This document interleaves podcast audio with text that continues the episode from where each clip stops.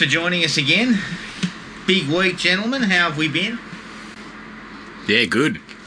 1986's The Fly, uh, which was on Disney Plus.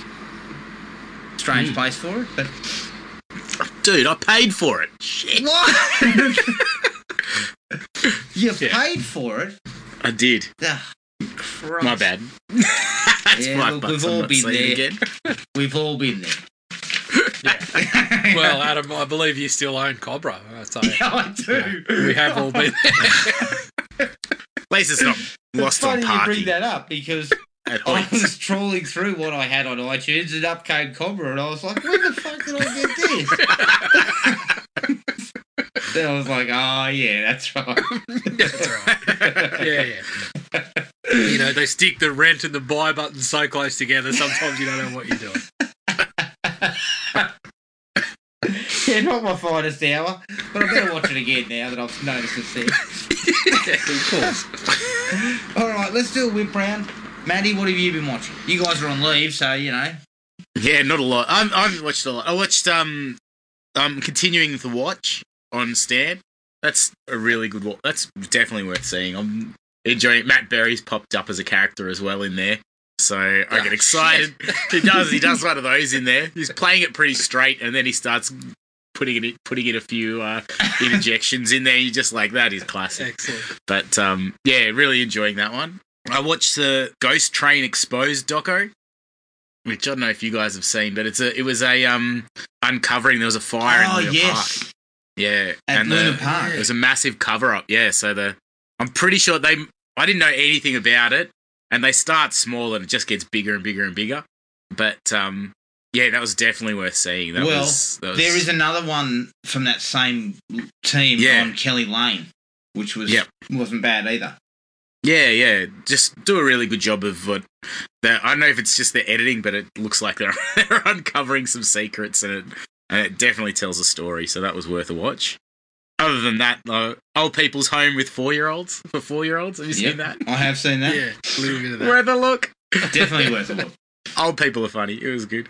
And got. I'm not going to say forced, but I've been watching New Girl as well with Oh, I would have said with the wife. It's uh that feels like a crap version of Always Sunny in Philadelphia. I'm, I'm watching it every time and going, could be watching Always Sunny because it's the same humor, but just not as funny. if I remember correctly, because we ended up watching some of that when it first came out, which I think Mm. would have been what? 2011. Yeah, oh, a long time ago. Mm. And after uh, after about a season, I think it just yeah. I mean, If it gets know, worse than this, Jared, I think we bad. might have mentioned this uh, in a previous podcast when we were talking about Boyle out of Brooklyn Nine Nine, Mm. and it, that shows the same. That she's the the main girl's the quirky character, and she just becomes a fucking pain in the ass. well, it just it just feels like they're always trying to bail her out of a situation. And you're just Yeah. like, ah, it's not really that entertaining, but it's all right. It's not too bad. It's got It's some probably good laughs light- in there. It was weird. fluffy The stuff. weird thing about it, it starts off with one of the Wayans brothers in the first episode, Yeah. and then he disappears. He got a better gig, mate. Did he? Is that what Yeah, happened? Yeah, he got another job and bailed Oh, it. So Good on him. He was definitely doing a better job than the bloke they got him Yeah. afterwards. I think he ends up coming back. No. Yeah, Oh, man. Stay I- tuned, I'm not that. In, I'm not that. I'm not that invested. So yeah. if I never see it again, it's okay. And what else Right. did you have, mate? Anything else? Uh no, that's it. That's that's the gist of it. There's probably other things, but nothing that's sticking out. No Bachelor. No, I'm sorry. No. Maths. No, no maths. You didn't even get on I'll have to- maths. I'll What have to get into some new. I I need some more reality. I haven't watched any of it, but I believe the bloke from Canberra has made a real tit of himself.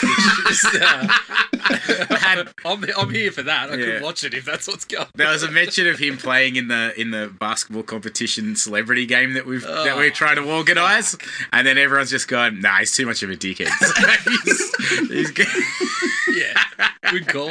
Very good call. I think he's moved to Melbourne as well. Oh god. Yeah, well, he's Yeah, trying. well, I'm sure his, his career will be absolutely taking off after this. yeah, well, he's trying to maximize. I don't know what did he do. I don't even know what he did. I haven't seen it. Well, he's just whole- a cock, or well, supposedly there's a bit of that, but also that he's he had a bird on the outside who he basically just said, "Yeah, I'll I'll give you a buzz when I finish on this." To sort of basically, so he's gone on the ho- whole show to raise his profile, which is basically everybody on the show. yeah. But I don't know. I don't know how you can still go on this and think this is going to be good for my career, and then you are that guy. Yeah. Like, Is no, he the that's one that, um. That uh, played AFL, or almost played AFL. I don't know. He's a radio DJ or something. Ah. Mm.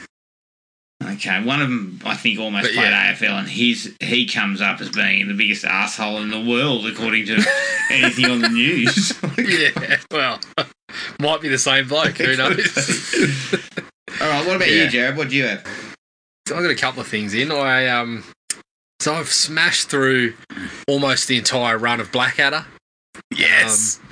Yeah, really enjoying that. And funnily enough, my son kind of wandered in and now thinks Baldrick is the funniest thing he's ever seen. He life. was. He was the best of River yeah. Kids, wasn't he? Yeah, absolutely. I mean, he was in absolute stitches when they showed that little clip in the Bald in the the Blackadder Christmas Carol where they showed the future and in comes Baldrick dressed like Sean Connery out of Zardoz or whatever it is in the fucking leather leather speedos. and yeah, my son was laughing for like ten minutes straight just at that. I too That's a good was I too was in hysterics. I like yeah. it. Yeah, it's funny because I'd always been a bit of a Rowan Atkinson fan, but never never jumped into that. But yeah, absolute classic stuff. Yeah, it's great Um, stuff. And Brian Blessed. Come on. Brian Blessed, that's right. I mean, the bloke does not have another gear. It's on or off. It's Brian Blessed. It's bellowing and, and carrying on. It's or- fucking foot to the floor, or, Yeah. or stand on the brakes. That's it, pretty much. Um, yeah, he's either out of the saddle or he's not moving. Basically, like it's just. it's- They had so many cool. good actors in that. yeah, I love how they all come back in different roles too. Like, Yeah. there's the core group that kind of move around a bit, but a few of them change roles and in and out. And I had a handful of trips to the cinema Really? as well. The worst one was Tom and Jerry. I was, you know, my Kids kid, my kid had to walked out of that. First movie he'd ever been to. Got bored halfway through, and then he was like, "I'm done." Gone. Yeah. yep. Well, he's, he, he knows where it's at. And Godzilla vs. Kong. Yep. I Yeah. checked that out. Any good? Uh, yeah, I liked it. Look, it's stupid. It's a bit stupid, but I mean, you know that going in, you knew exactly what you were there for. And when the brawling through the cities is going on, some of it's just fucking spectacular. So uh, that's what I was there for. You know, I wasn't there to. I wasn't there for the grand sort of acting performances or, or character development or anything like that. But they have a crew of decent act- actors, but the storyline to get them together is just silly. It's very, very silly. But as I said to you, Adam, the, the logic and the, the, the sense in getting them together is basically like a city that the two of them are trampling through. It's just fucking a, just a wreck.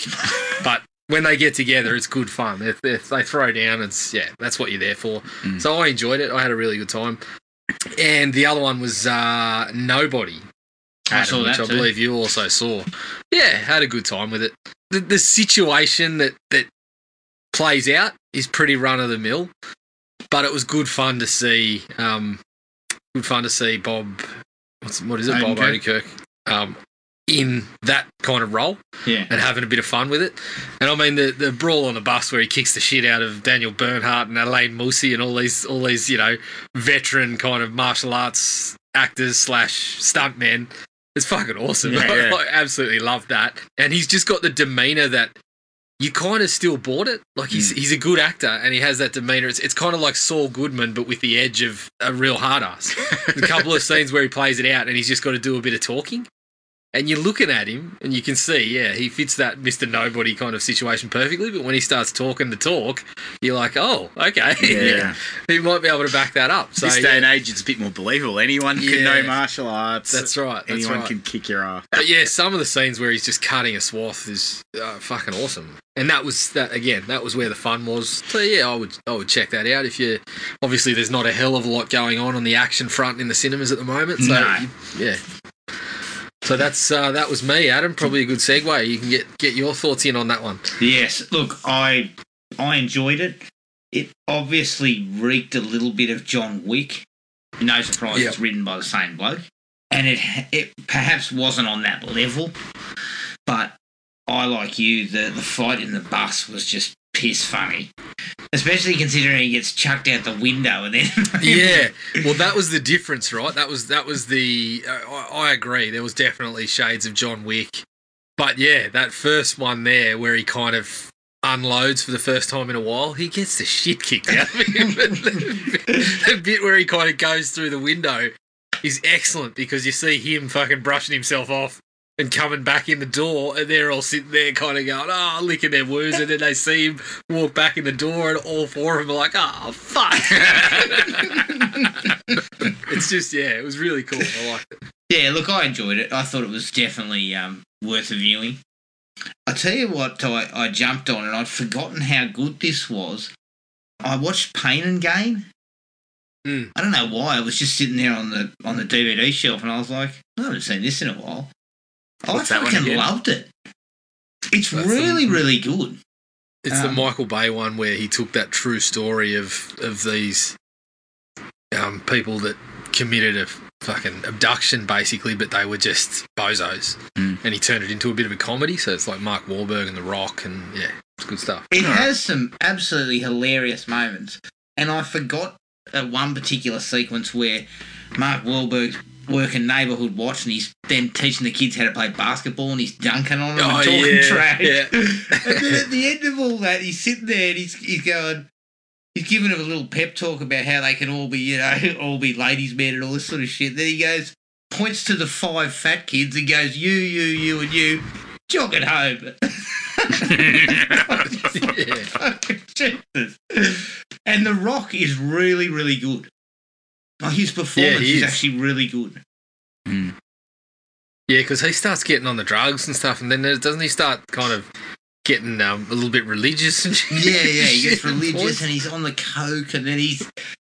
There's a scene where they're doing the neighborhood watch, and he's fucking coked to the eyeballs. he keeps interrupting and all this, talking about how you know people are going to get attacked and all this. It's just, it was just very amusing because I hit that was about the point where he started. You know, we were still sort of trying to find out if he he had any chops outside of sort of action films Mm. and he showcases quite a bit. You, Yeah. you still think he's not as well rounded as was it Batista? Batista. Mm. Speaking Yeah. of Batista, I watched Stuber. Oh yes, yeah. Look, you're laughing. yeah, That's I laughed. positive. Look, I laughed. Anything where a massive hulking guy runs into things, I seem to find Yeah. that amusing. Oh mate, that opening sequence where he's trying to drive while his vision is impaired. Yeah. I was in stitches. Yeah. I mean, it, it's it's not exactly Blackadder, but it was it was good enough for me. And he's screaming out, he's screaming there, going, "Get out of the way!" there's, no, there's no one there, and he drives into a hole. I mean, I don't know. It sounds bloody ridiculous, but it's pretty funny. Yeah. And it was interesting too because um, I didn't realise uh, Mira Sorvino was in it, and I was like, "Shit, Mm. we haven't seen her for ages." Mm. And then, of course, uh, you know, I th- then racked my brain and realised she'd been blacklisted, I believe, Yeah, during the Weinstein. Harvey Weinstein era. Yeah. And I was bloke. like, you know what? It's actually really good to see her, and she actually is a pretty good actress. She really got screwed. Mhm. I then watched Searching on Netflix. Um, it's What's that one? It's one with the guy from Harold and Kumar, John Cho. yeah, And it's basically all done on the computer screen. His daughter goes missing, and then he starts trying to find out where she might have been, who she may have been in contact with, and going through her social media and all this sort of stuff to find her. And connects with a detective on the case, which is Debra Messing. And Oh, it's yeah. all done over FaceTime and all that. It's kind of a little bit like something like, what was that horror one? Unfriended. unfriended host and yeah, and it was really good for the most part. The kind of the, the sort of the fin- finale and the answers to everything are just a little bit disappointing. But overall, I thought it was really well handled, and John Cho is excellent because he spends the whole time basically on screen. Uh, so Mhm. definitely worth a look. It's on Netflix.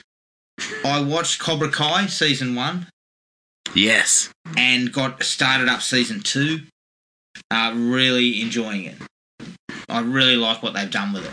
I think it's a really interesting kind of. Um, I think you put it, Jared, as kind of like recontextualizing the whole original series of films. Mm. And I like that. I think that's really good. And I think playing it from Johnny's angle is is is a great way to look at it. Yeah, well, I, I just love the way that Danny LaRusso was the same person, Yeah. But when they show it from this angle, he looks like a real dickhead. yeah, yeah. They just both look like dickheads. yeah, well, that's it. I like the way you know it, they, they kind of give everyone their moments of. They kind of look at it and say, "Well, if you look at it from this angle, it looks totally different." But then they also show, well, Johnny's a bit of a ball bag as well. And they, as they as they go on, you, you realise there's not really good guys and bad guys. There's parts of it that are like, it's like the WWE, where there'll just be a heel turn and something will just happen, and you're like, oh fuck, you know, that was one of my favourite good guys, and now they're now we're supposed to not like him, and you just get this sense that all right, everyone's got their flaws and everyone's, yeah. um, but yeah, it's fucking great fun. I absolutely love it. Yeah, and I agree with the fact that you're not sure who to root for because they're showing kind of both sides of the coin, and whether you, you know, you, like the you, you already you know the kids who are in Cobra Kai, but you also know the, the you know the um, Johnny's son who's now with Daniel and all that sort of stuff. So that they're spending time with everyone, and I think that's that's a good way to do it. There is no Yeah. kind of good and bad, as you said. That's a dog move, though. that is a dog move. though. Yeah. Train my enemy's son. Yeah, Yeah. true. Cold blooded. Well, I actually thought that initially his daughter might go over to Cobra Kai, but Yeah, because initially, you know, she had that friend of hers went over there, and obviously she was dating Miguel, and I thought that's what was going to happen. It was going to be, you know, kind of like at odds with each other because both parties were training their, their kids. But that didn't happen. But otherwise, I, I think it's fantastic. I finally finished Outer Banks. hmm Eh, stuck with it. I stuck with it, but only because Netflix kept emailing me saying, "Have you finished with this?" I was like, "Oh shit, I better get on it." Didn't have the heart to reply. They shaved you into it. Look, yeah, they shaved me into it. Look, it, it wasn't too bad, but I pointed out initially all this kind of cut rate drama shit. It just it bogged it down, and it's another. c- I think problem with Netflix, and I think we talked about this last episode. It didn't have ten episodes in it. But I think Netflix is paying people ten. We need ten episodes worth of content from you hmm. and it's not a 10 episode show. I mean, at best, it was a six. You know, So I don't even mind a six episode show. I'll take six. No, if it's I'll a quality six. Yeah, that's right. But it was just, it was full of bloat. And then by the end of it, I mean, one guy is wanted for murder, and these dickheads are driving around in a fucking four wheel drive. Right in the public, and all he's doing is he's just got his seat sort of wound back. Like, yeah, of course someone's going to see you, you ballsack. Honestly, Uh, Jared, yes. you- you- I watched uh, Walker episode seven. Oh, I haven't got there yet. Oh no, I have actually. yeah, you're on Yeah. ahead. Absolutely nothing happened in that episode. No, absolutely nothing happened. No, I was like, was oh my bit of- god, what's going a on? bit of soccer or something, wasn't there? yeah, there was something involving soccer, and Let's then let's get rid of the soccer. yeah, We don't need any any we- soccer. Right? we sort of kept moving forward with the twist that they'd taken. Both parties, you know, remember the, the brother and, and the chief Yeah, police the police chief went to Mexico. yeah, Um, which is where it needs to be, I think. Take it to Mexico, you think? No, no, no. Well, that's that's what we're there we for. can I'm not it there for the. Acapulco Heat or something. I'm, I'm not there for the. I'm not there for the soccer game. I mean, it was an episode where I'm like, the main plot. I'm sitting there going, oh fuck. And whenever the subplot came up, I'm like, right, this is what we're here for. yeah, And that's that's a bit of an issue. Yeah, that's a big issue. And and also, I'm sort of Stan doesn't. Well, I don't know if, if this is the CW, whoever owns it or whatever, but there seems to be breaks between episodes now. No, that's CW. Well, they still do it with their superhero shows too. Mid-season finales, and it- it's not a fucking mid-season finale. It's a season, or it's not a fucking season. Like, just tell us: is it a season or is it half a season? We don't need a mid-season finale. just continue to punch through an episode a week and dispense with the bullshit. End of season beginning. What's uh, what's going on? Yeah. Like, I mean, season 1.5 or season, I don't know what the fuck's going on. listen. But then, yeah, they, they did the mid season break and then we had a fucking two week hiatus or Yeah, something. Walker, you have not got the luxury of taking breaks. Yeah, yeah. People are Yeah. dropping off in droves.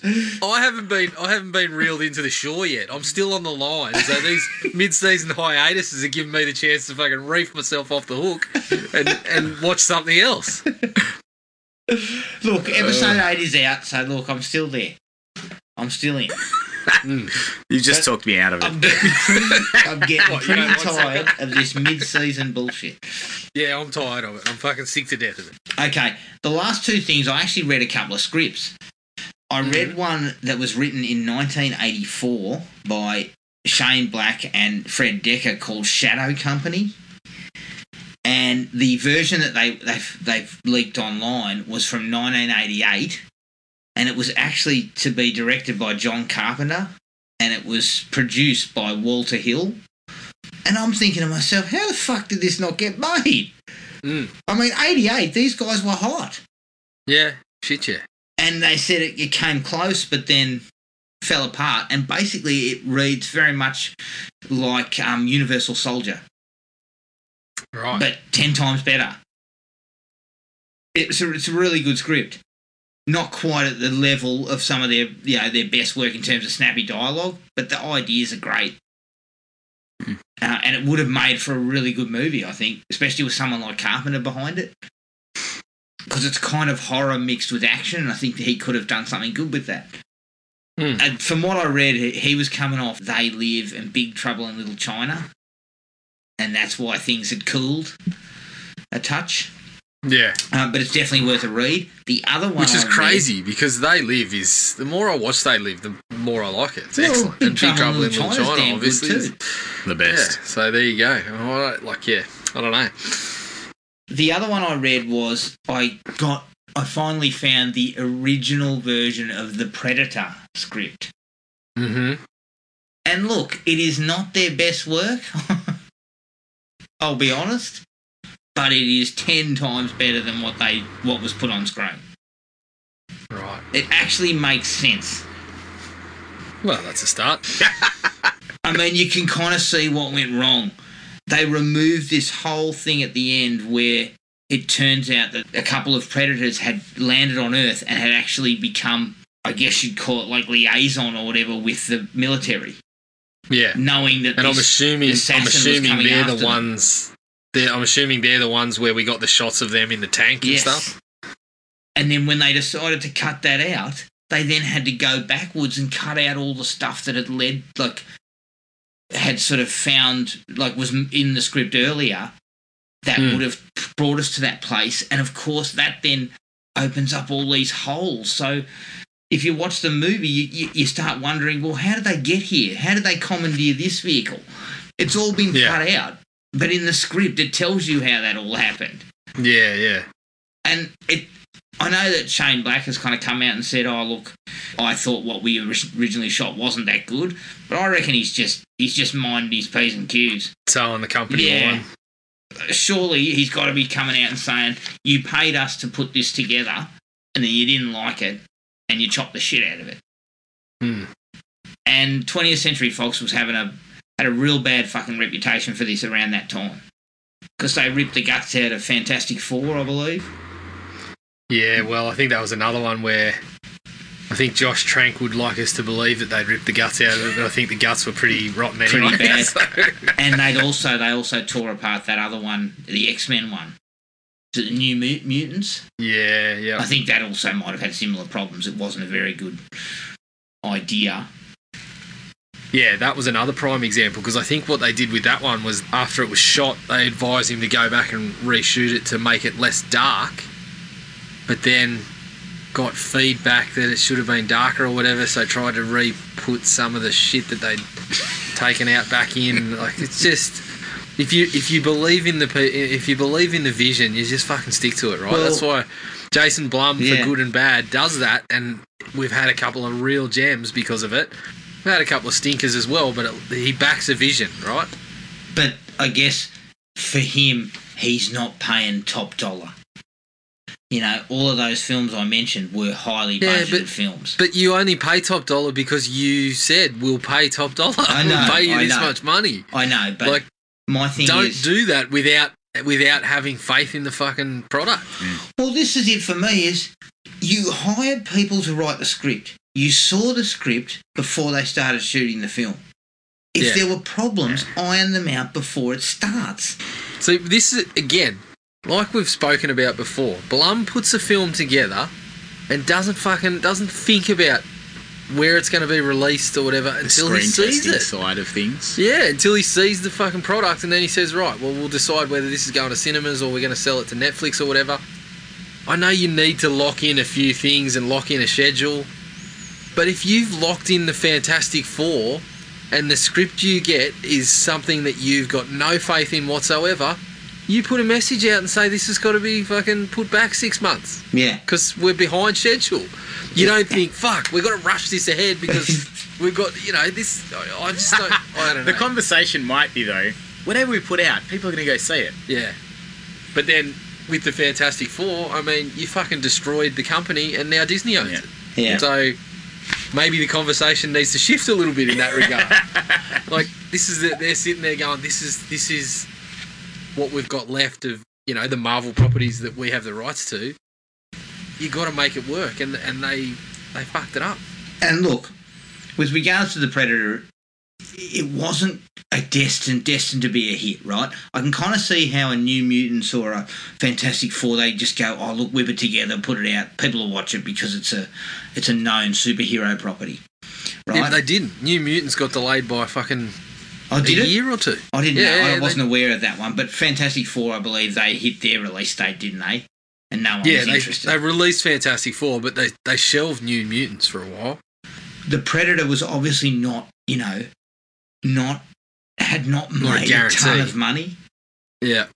but the script had interesting ideas. The whole idea that the Predator was on the planet uh, looking to assimilate with the best warrior, right, and take pieces of that warrior. That's what they've been doing, right? Mm-hmm. and the idea that the little boy was the the the, old, the warrior they were after because of his his autism and everything. It, that was interesting shit. Uh, and the idea that the predators had, had landed on Earth and were actually trying to tell the military this thing is coming for us. Mm. This other predator that actually had human DNA in it Yeah. that stuff was was interesting stuff. As I said, it's Yeah. not his best written script.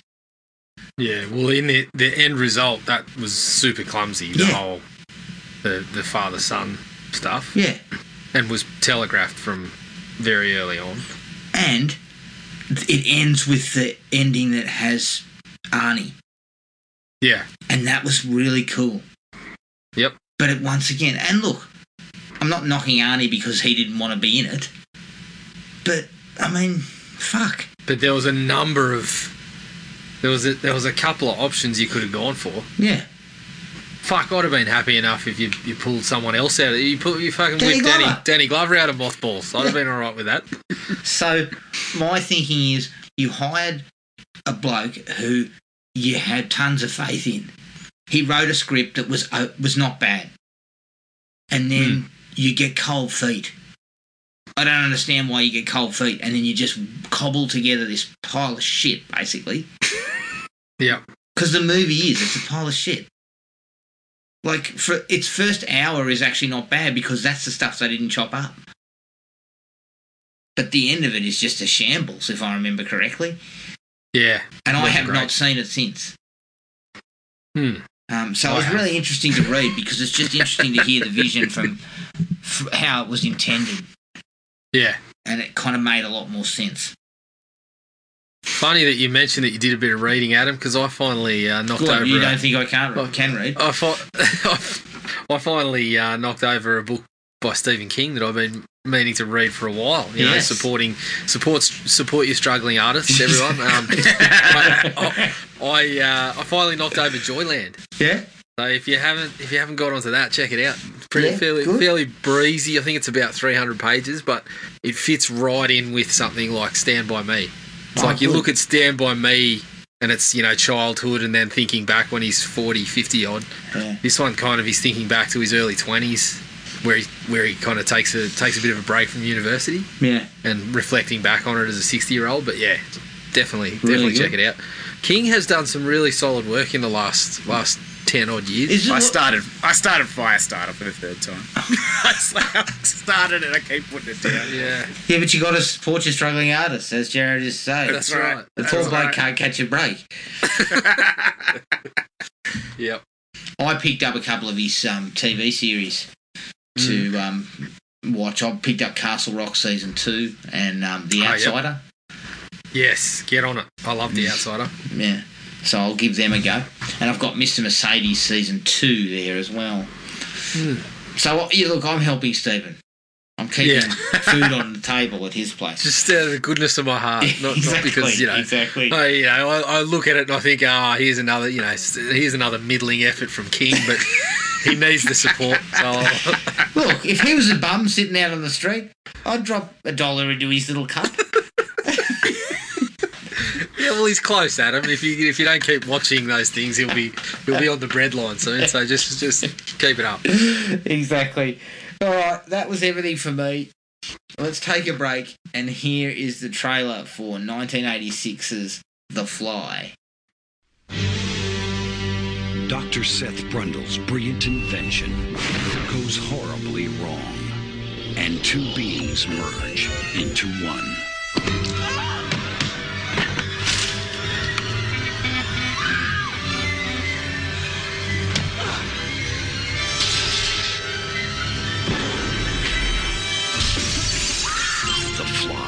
Rated R, starts Friday, August 15th at theaters everywhere.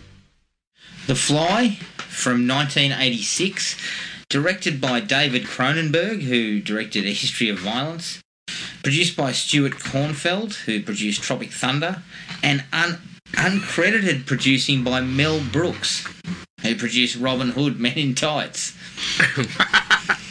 Strange producing credit. It's written by Cronenberg, Charles Edward Pogue, who wrote Psycho 3, and it's based on the short story by George Langelaan.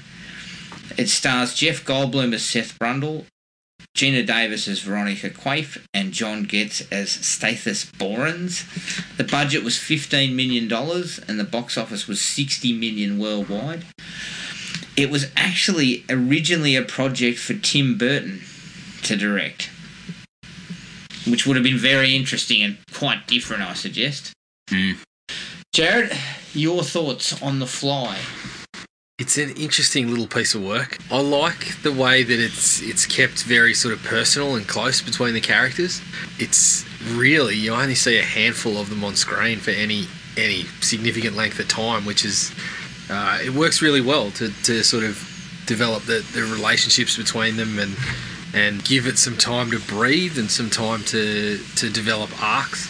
When the shit starts to go down, I mean, it's fucking gross to look at sometimes, which is very effective. It's very effective for what we're going for and what you know what people's readings of the films are and that sort of thing. So I'm going to go with uh, a three and a half, or as I like to call it now, a snake eyes.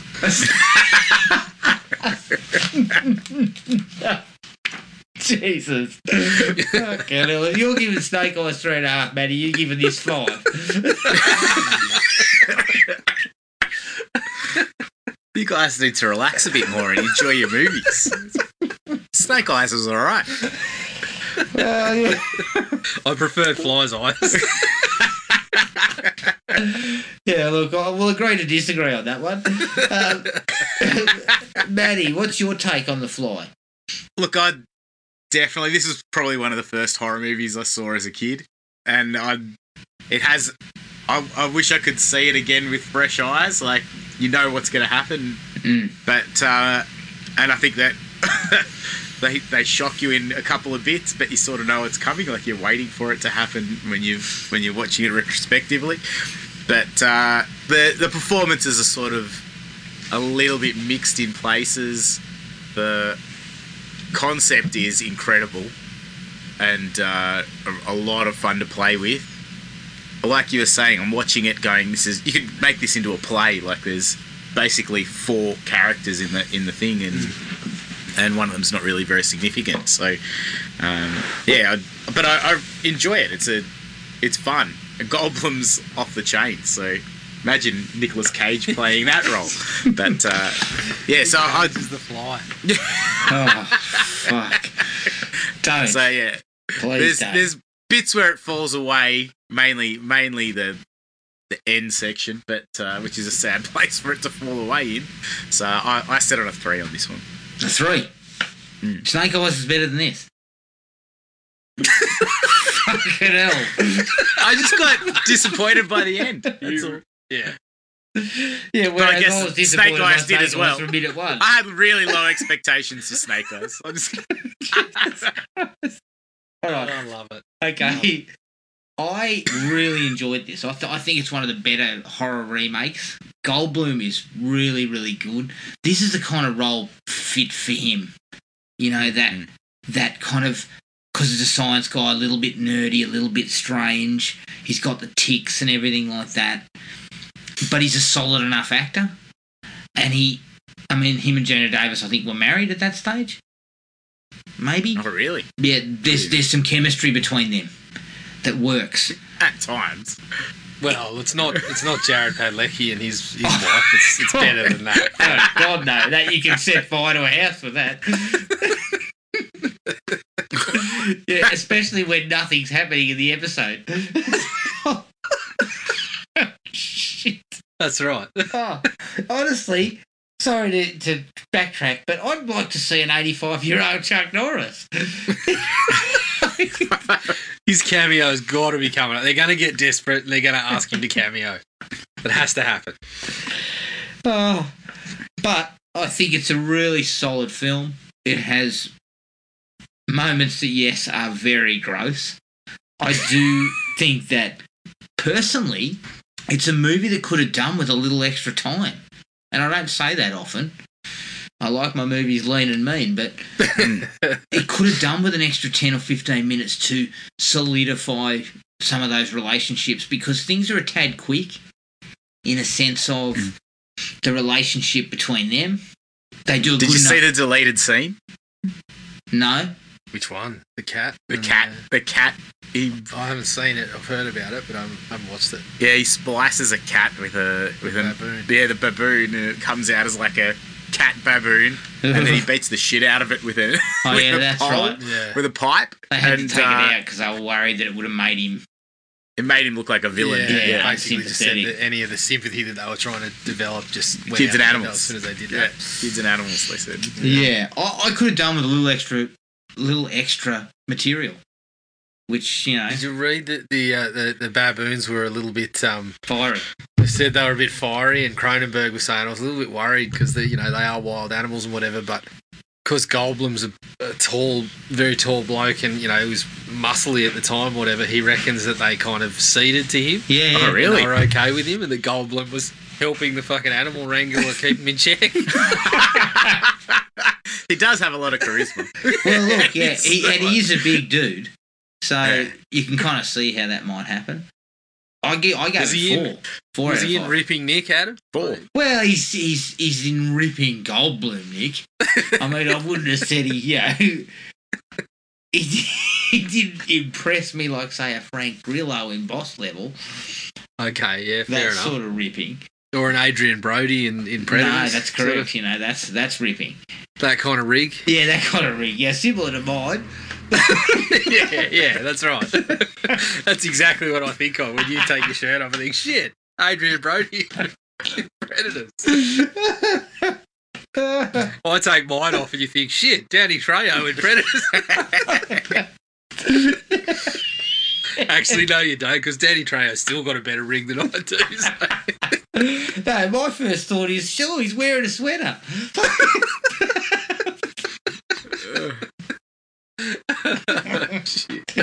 okay, look, I gave it four out of five. I really enjoyed it. I, I thought it was. I mean, I agree in in some respects, Matt, Matty, that the ending does kind of isn't quite as strong as the earlier part.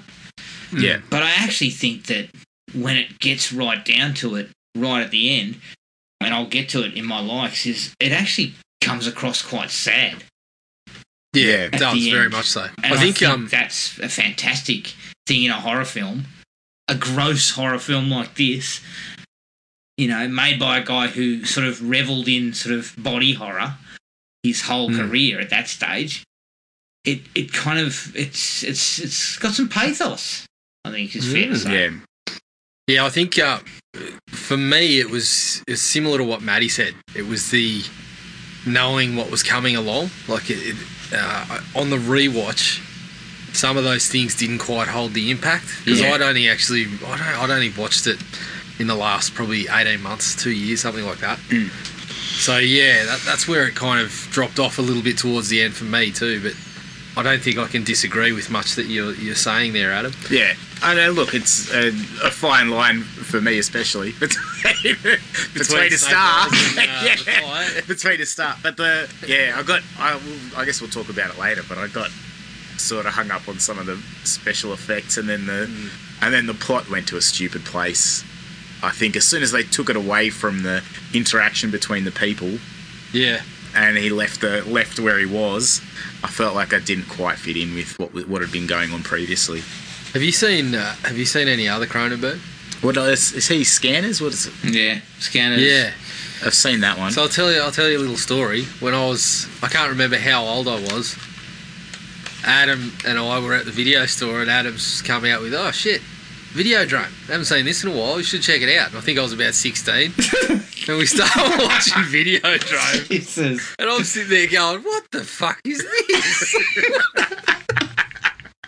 That's right. is going Fucking on?" I got no idea. I think- and all sorts of stupid I think Adam was too. I think we got to the point where videotapes were going in bodies, and I'm like, what? What, what are you watching here? And then, so yeah, I, I can't say I've treated Cronenberg much like you've treated Denzel Washington, Matty. I've sort of just a passing passing glance here and there.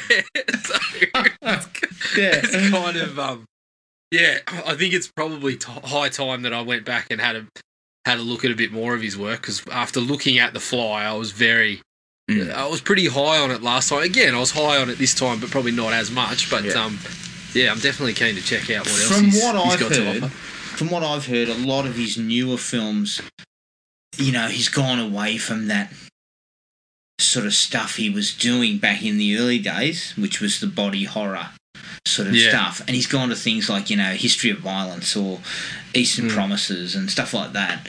Um, Jason X cameo. Jason X cameos. The best thing he's done. Um, but, I mean, side note, when me and my wife first started dating, guess which movie I took her to? First movie out. Jason X. History surely. of Violence. Jesus Christ. I can beat that. Oh, mate, I you're, mean, just, I hate to a say it, but the romance involved in such a film. I went. I went on a first date to um, what? Little. What is it? Little children. Didn't know what it was about. Oh, that, I was oh, like, it's got it's got um Kate Winslet in it. is that the It's one gonna with, be um, all right. And there's like two furious masturbation scenes in it, and a pedophile. I fucked that up. I didn't go on a second date. I was, I was too embarrassed to call back. I saw her. She was like, "Why didn't you call me back?" I was like, "I thought it was over after that." Outstanding. Didn't get a kiss goodbye. I was like, oh, that's Tell you what, Matty, you should have That was horrible for my oh. confidence. you should have taken it to a Denzel Washington movie. That's the move, right Yeah, there. yeah. That was probably the other option. Exactly, mate. He's only got his movies have only got one furious masturbation in them. Oh. One of them, he, the guy's finished the first date, and he's got a pair of underwear on his head, I think. And he's Oh, Anyway. what are we doing here? this is this is this this is my life. Next time, do some more research. Oh, Did not marry her. you didn't, she didn't marry you. Turned out all right. It's all good. She, this was your wife? Was it? No, no, no, Christ. no. I learned. I learned from that mistake.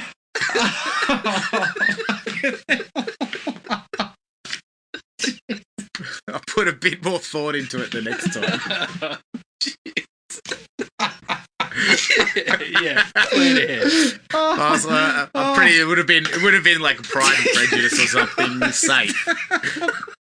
Something safe for the next time.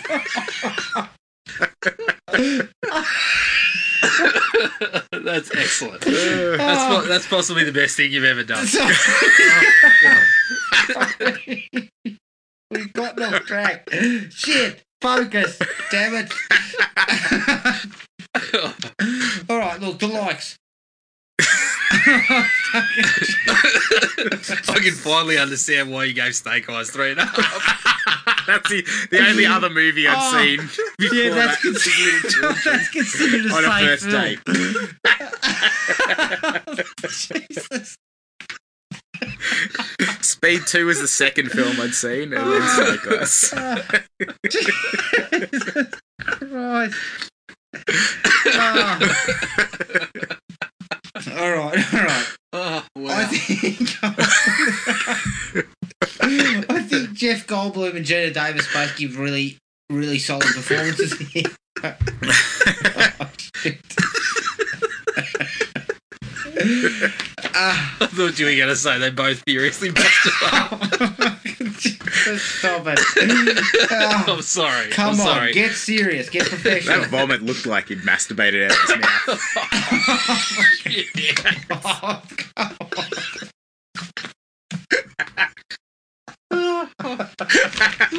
yeah. Chad's crying, Steady. just so you're aware. okay. Um, like, I think you hit the nail on the head, Matty, that their relationship is key here because the film spends, and I mean, Jared, you pointed it out as well, it spends time with those characters, but only in, like, there's not mass scenes of, you know, heaps of characters together. It's only just like ones and twos. Mm, Um, Yeah. And so you really need to sell the character development between those two yeah. and I think they do a really good job of that. Hmm. Goldblum, as I said, it's this is the perfect sort of role for him. His ec- eccentricities are uh, exactly Yeah. what you wanted. Yeah, yeah. Yeah, For he's this such a strange, such a strange cat, but he's just he's so watchable. He plays Yeah. Asperger's really well. I've got to be just- honest with you. My personal favourite bit's when he's rocking around his tidy whities, and then she says something about not wanting to get in the um pod, and he just fucking blows his stack. Yeah, He's like, "You're no fucking fun," and he starts blowing up. I'm just like, He loses it. Where did this come from? Yeah, his character development's pretty solid through this. Like Yeah. the, you can just see he goes from being the the scientist. It's a bit weird how he's like, I can't tell anybody but you about this, but he's just trying to. That's his his weird seduction technique. Yeah. But then you see how he goes. Like he goes from that. I was playing the piano. You can see he's a bit weird, but it's charming. Yeah, And then, uh, and then he's like, he trusts her to be the, the fly on the wall and, and and document his story. Talks her into it, and he's like, he's not confident at that point. He's like, just take as much as you can stand of me, and then and then disappear. yeah, And then uh, and then yeah, definitely there- there's a massive switch after he's gone through the pod, and they do a good job of that. yeah. And they take a little bit of time to establish that there's definitely something wrong with him, but it's a strangely kind of intriguing initially. He's got Hmm. tons of energy, and he's you know his strength is out of out of no you know out of this world, and he's he's talking a mile a minute and all that sort of stuff, Yeah. and then it starts to segue into something not right, you know. Yeah.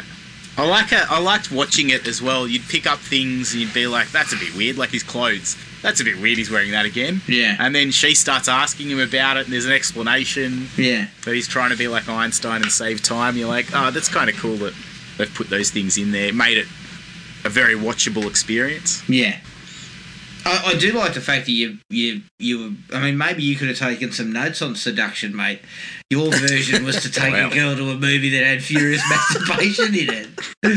I mean, perhaps perhaps take some notes from Jeff Goldblum in the future.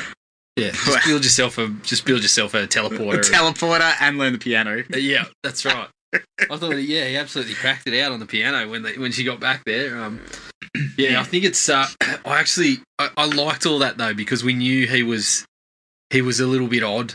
He was a little Mm. bit different, and it's sort of like you said. We get we get the time to see those little things. Mm. Like there's nothing.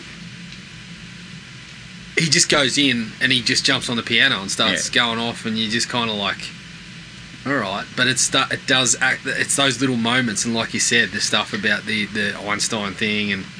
um, There's even the and and even the show you- exposition isn't right at the beginning. Like they could have easily just gone given him a award for his amazing work, and Yeah. then you know all of a sudden that he's a good scientist. Yeah, But yeah. they wait until in the middle of it. I've done my research on him. I know that he's a good scientist and he's like 20 year old uh, savant and all this stuff. So yeah, that's right. The Yeah. start just it's absolutely just flies straight into it. Yeah. And I really like that it didn't bother with any of that sort of bullshit. Although it does, you know, it does bring up a few questions about how she ended up in conversation with him and he just dropped, yeah, yeah well, you know, I've got the best machine. Yeah, You know, yeah, yeah. I've got the best ideas and whatever. Yeah. But yeah, I really liked it. It just it just dispensed with all that shit and just spent the time with them. Yeah. Well, the opening five minutes, we've we've met the, the, the two characters, we've seen the telepods, and we've seen how they, they operate. Within Yeah. the first five minutes, we kind of have the basics of what where we're going with hmm. that.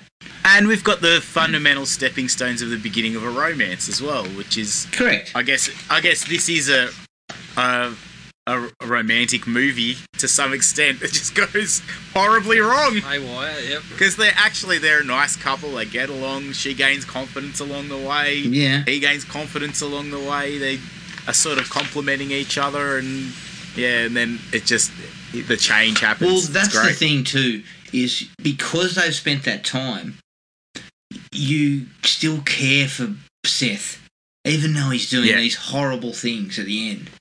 Yeah, And towards the end, And he's he- starting to become like a megalomaniac and fucking desperate to kind of get her to go into the pod, but you still care about him. yeah, yeah, yeah. And I think Absolutely. that's important. You have to care about him. Yeah, and the I think the relationship there. There's moments, there's glimpses of what of, of him coming back to being that romantic. The you need to leave because if you don't, I'm going to hurt you. Yeah. Or like he just he he just he like has the he comes back to being the old Seth at times. Yeah. That's Yeah, true. and I liked, I actually liked that it went through that process of, you know, showing him when his ego is sort of unchecked. You know, he's he's he's exposed to his own brilliance, I guess, and he starts fucking losing losing control there for a little bit, yeah. which actually, it, as you said, it, it sort of adds to a, a tragic element towards the end Yes. because in the start of the movie you got that sense of that they were a, they were a good couple, they were falling in love Yeah, and then it sort of goes through these swings and roundabouts where he treats her like shit, but then comes back to it, and you're kind of sitting there going, "Oh, what could have been?" You know. Yeah. So Hmm. yeah, and it just looks pretty well. it looks like an abusive relationship or a someone's on drugs or something like that. Yeah, It looks You- familiar. It's interesting you say it's you nothing mentioned like you've ever seen. you, you, you mentioned the abusive relationship because I kind of got a sense that that was also the case with the other bloke. Yeah, yeah, yeah, He had a, he, was- he had a controlling sort of relationship on her, but then he kind of comes to the fore at the end. yeah. You Yeah. know, which I thought Which was I interesting to kind of but- twist it on its head a little bit. I think the read on it that most people have is, and I think Cronenberg has said this himself, that it's like it's a, a story about like uh, de- degenerative diseases or, or terminal diseases and Old, things like that. age. Yeah. Yeah, and you see, you know, we've had, you know, people in our lives go through stuff like that. And there is an element of not necessarily the ego, but where shit's fallen apart, where they do kind of act like in ways that you haven't seen before, like Yeah, lose exactly. temper or something like that. Hmm. So it's yeah, it's interesting to see it from those those perspectives when you've got that sort of read on it. Yeah. And look, that's interesting stuff, and I think Cronenberg directs the film really well. His cold, sort of clinical style at that period point in his career, it really works for this. Yeah. Mm. Yet he kind of infuses it with as I said, there's a sadness, there's pathos about this relationship and where it could have been. It's kind of a love story, but just a really gross one. You know, like it's. do you know what I mean? Like he, he kind of manages to infuse it with a lot more emotion than I would have anticipated, looking at his Yeah. catalogue prior to this. Yeah, well, there was no video cassettes being stuck in Stuck in anyone's- bellies and, and bellies flesh guns and all this kind of random shit and heads exploding. Yeah. Look, I wasn't uh, Adam. I wasn't mentally prepared at the time to be watching No. And of course, of course, I was doing a super bang up job of yeah, looking after young charges. yeah, fine selection there. um, I actually think the practical effects are still pretty good. Yeah, I think they hold up hmm. mostly. There's a bit of a stretch at the end where it's a bit too Yeah. much. Yeah, I don't mind the the fly, the fully formed sort of fly, but there's a there's a bit before that where it of him. starts to look. Yeah, there's a couple of those bits where it looks a bit a bit shaky, but the points where it's just him early transformation, I Yeah. think it's really effective. yeah, they slowly Especially build. this sequence, the sequence where she comes in and he's on the roof, yeah, and they shoot it from kind of like point of view and sort of they cut back to a couple of uh, shots of her but then every time they go back to shots of him it's like from her point of view Hmm. and as he's getting closer and closer it's fucking creepy like when he crawls down the wall and kind of jumps to the floor and starts kind of walking over to her you're like Ew, just get away Yes. I can stay on the roof for God's sake. Just a side note, and this is a, another like for me, but a bit like Eric Roberts from Best of the Best, Goldblum is cracking a kind of a impressive mullet, It is and so on, is Geena Davis, mind you, yeah yep a good woman's mullet. Yeah, they went through plenty of cans of hairspray on set. I reckon Oh, there was a lot of. definitely, and Goldblum was also wandering around in very high strides too. Perhaps not He his looks- best look. he looks like he could fit in today. Like he, the mullet and the and the skinny the skinny tie. He'd be fine. He'd be he'd be fitting right in. It's a timeless look. I don't know about timeless, it's certainly coming back. Um, just a, a side note too. There's a guy in at the start of Code of Silence. Quite frankly, the best mullet I've seen. I mean, the party at the back. It is a rager. Oh jeez. I tell you right now, it's down the middle of his back. Wowzers. Fucking unbelievable. That makes me want to watch it right now. Got to. Yeah. you mentioned, yeah, we mentioned the fact that the, the film starts really, really sort of dives straight into it um, and doesn't waste a lot of time. Uh, Very I- brisk. yes, brisk start. The baboon being turned inside out. That's Holy hideous. eh? shit! God. that really kind of sold. He, yeah, he's he. You want to get this right because you jump in there, you are Especially in some when he, shit. he puts his head down near the pod window and then some shit just hits it. It's like, oh no. Yeah. Things have It gone made it. But the fact that it seemed like you know when it when it when you look at it on the on the ground, it's still alive. Yeah. Yeah. Like that just sold it an extra. You know, the, the thing's been fucking turned inside out, but it's still kicking. It's like, oh, oh, yeah. It's uh, not necessarily a, a, a horrible dislike, but I was like, where do you get a monkey from? well, Well, And then I was like, question where do you get two monkeys? The guy's Two fucking running a zoo. Oh, PETA and the WWF would be fucking up his ass with a fine tooth comb. They didn't. They didn't have any ethics Yeah. committees back then. And then they're get away with anything. Where is that first Send monkey him. you took? Send a bloody mouse across first. That's not your mate. He's apologising to the brother later on. Sorry about your brother. Yeah, start small, Jeff. I was trying to show off to Geena Davis. Local pet store, not not exotic animal smuggler. well, I can tell you right now, mate. Joe Exotic's done some shit things, but he hasn't turned a baboon inside that we know of. out. I can guarantee if uh, if Joe Exotic was on the other end of the the teleporter, the line would have been, "I'm never going to financially recover from this." He would have written a song about it. Yeah, All right, time to start singing about my balls. I saw a baboon and it was inside out. Maybe that's why he's in jail. It had Ah, nothing yeah. to do with trying to kill Carole Baskin. he just had a fucking baboon inside. the untold story. Oh shit! Yeah, I had questions on where he was getting his animals, Yep. but as you say, Peter would have been asking. Now you had two baboons. Where's the other one? And he's pushing a, a bloody bag, a plastic bag, and putting it in the bin or something. Yeah. The baboon, the baboon cat. You got to check that out.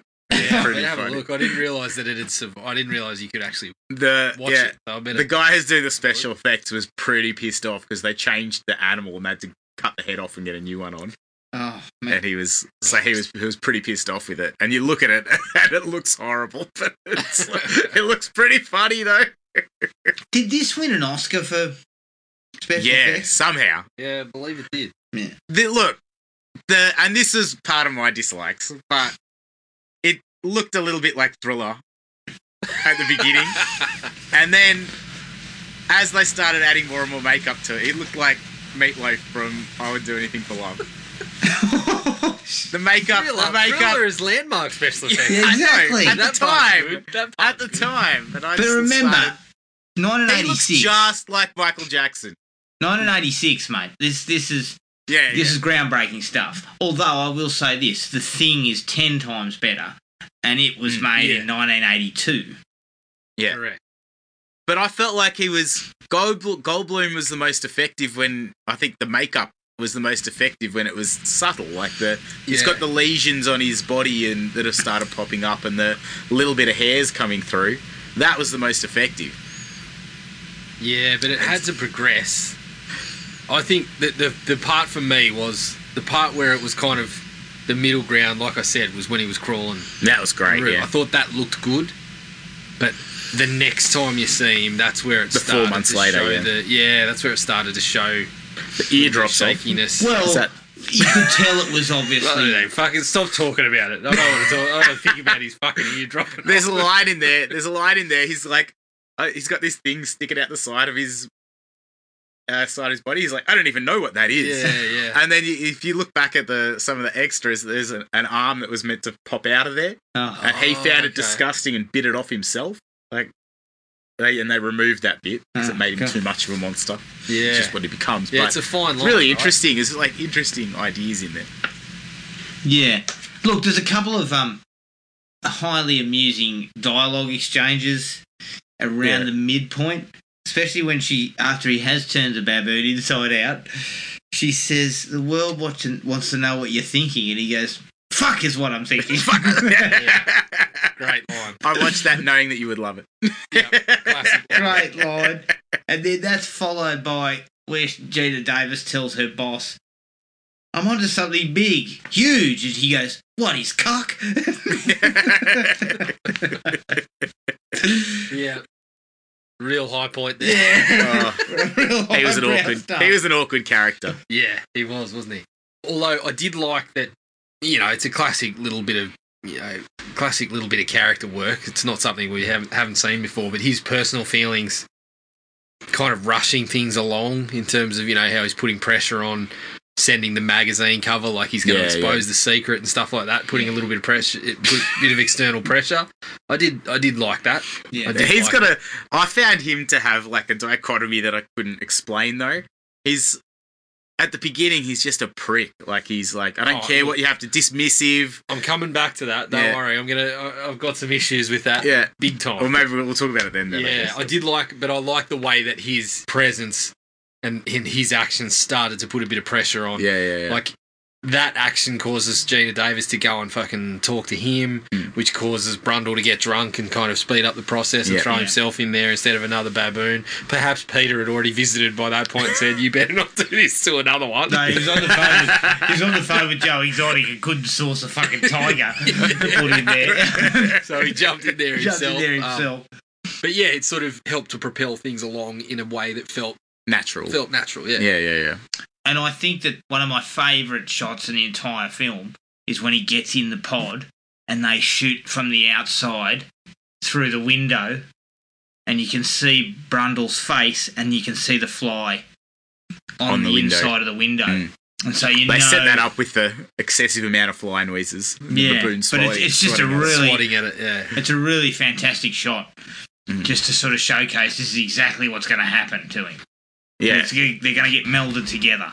And that's what horror is, right? You're like, you know what's going to happen next, and you just like nothing you can do about it.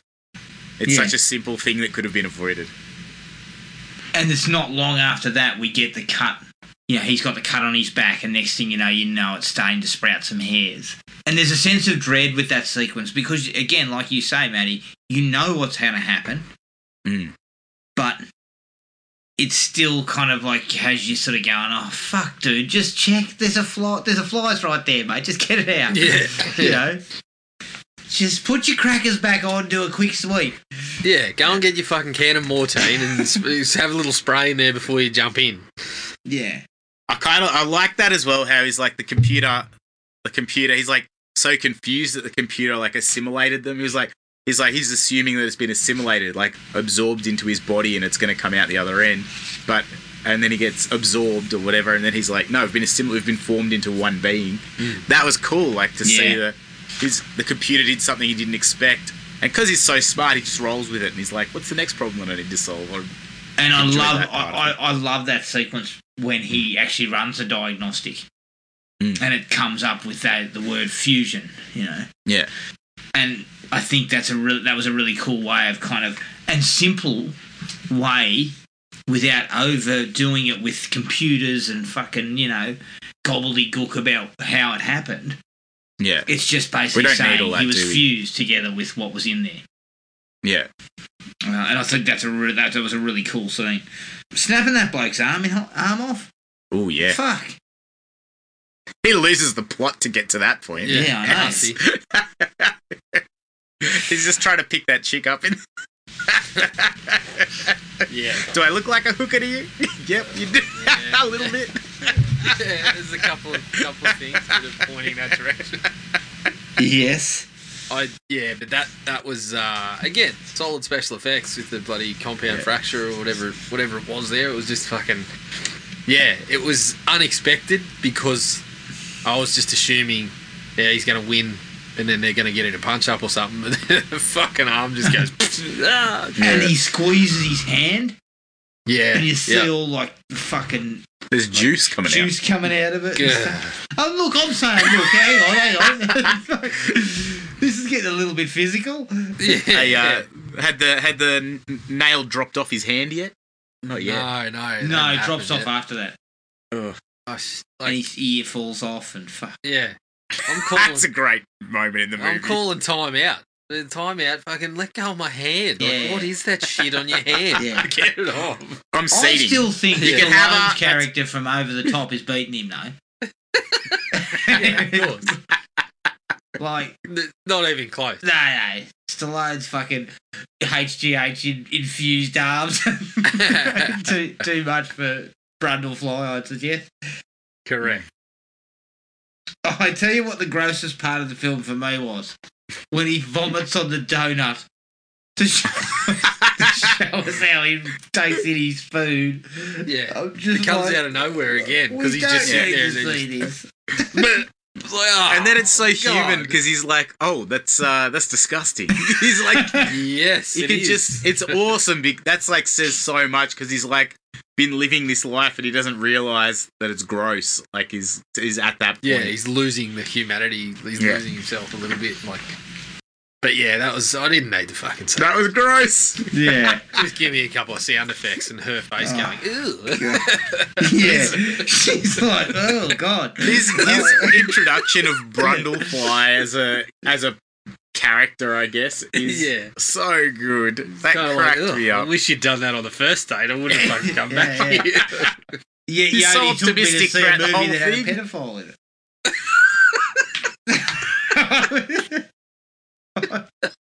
oh. oh, that's awesome. he's gone from the the because he's fingernails drop off, and then in the next scene when he's working on the computer, he's got gloves on. Yeah. Yes, yes. Yeah. I noticed that. I thought, oh yeah, he's obviously decided, fuck. My fingers are falling falling apart, off. but he just has to keep going. He's He's- decided I don't even want to see this. he doesn't know. He doesn't know where it's going. I think he just is a constant optimist. It's going to figure itself out, and Hmm. he's like, maybe this is just what was meant to happen. This is the perfect experiment. And Yeah, so at, whi- at which point cut. at which point does the optimism fade? Is it when his second ear falls off, or is it when he's fucking I don't know, nose doesn't even care about it. loose? he's collecting them and putting them in the cupboard in the in the vanity. the mu- what does he call it? The Museum of Brundle or something. Jesus, stop it! It's so quirky. Yeah, look, Yeah. I, I think I'm um, if I'm Jenna Davis, I'm taking my toothbrush and shit and going home. Yeah, yeah. Like I'm I not mean, staying look- here anymore, mate. if it's a stray toenail that's found its way into the medicine cabinet, I can live with that. But I mean, when it's your whole, when it's your ears and your Yeah. fingers, Yeah, I think we, I think the relationship is failing. When he looks some cracks. when he looks sure. when he's better looking as the Elephant Man version of himself than it's, it's some, some weird stuff going on. My per- another another favourite line of mine. Stathis says, "I'm sure Typhoid Mary was an extremely nice person when you saw her socially." yeah, that was a good line. Loved that one. Mm. He then shows what a scumbag he is by going, "Do I have permission to clean your body when this is over?" Oh, yeah. like, I think he was making a point though. Scumbag. Yeah, I don't think he was being a scumbag. He was being protective in that one.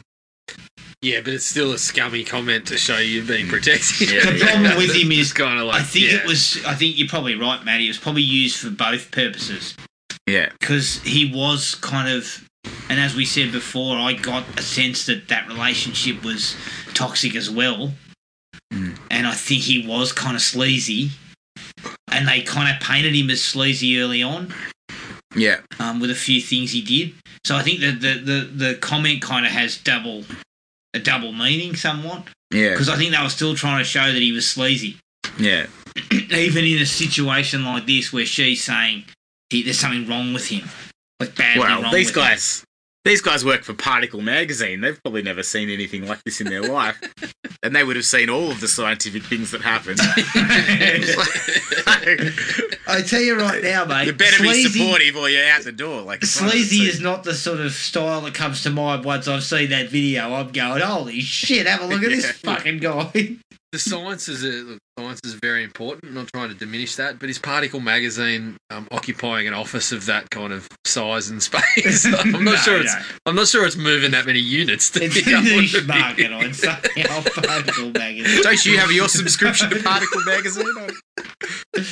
Yeah, Oh, Particle's shit. not exactly Playboy, I don't think. I forgot to Google if it actually exists. So I was going to do that. Uh, yeah. I don't, I don't think there's yeah I don't think there's going to be any bloody centerfolds of Brundlefly in there anytime soon. There, Initially, I wasn't. They'd sell. They'd sell hundred magazines with him on the cover. Oh, fuck. Yeah, yeah, but it, they'd have to change their name to National Enquirer. yeah. We found Batboy and Brundlefly in the same. Yeah, we found. Flyboy. Shit. we it says we found Flyboy, and then below it, we actually did. we legitimately did. We're not making it up. I thought the idea of her being pregnant Mm. with his baby, and then the nightmare that she has, which is fucking gross. Maggot. Oh, yep. I was expecting a thousand little maggots to come out of that. Oh, Yeah, not one giant. God. It was pretty gross. yeah. and, and I believe that's David Cronenberg. Yeah, yeah, it is. The maggot. No, that- No, that's Greg Norman's old fella. I think.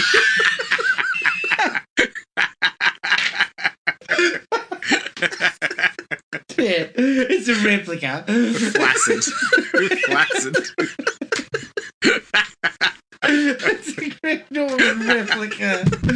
replica knob that they use. No, it's Cronenberg as the doctor Yeah, that delivers the Alright. maggot. I mean, I think Cronenberg had been called a maggot by some critics.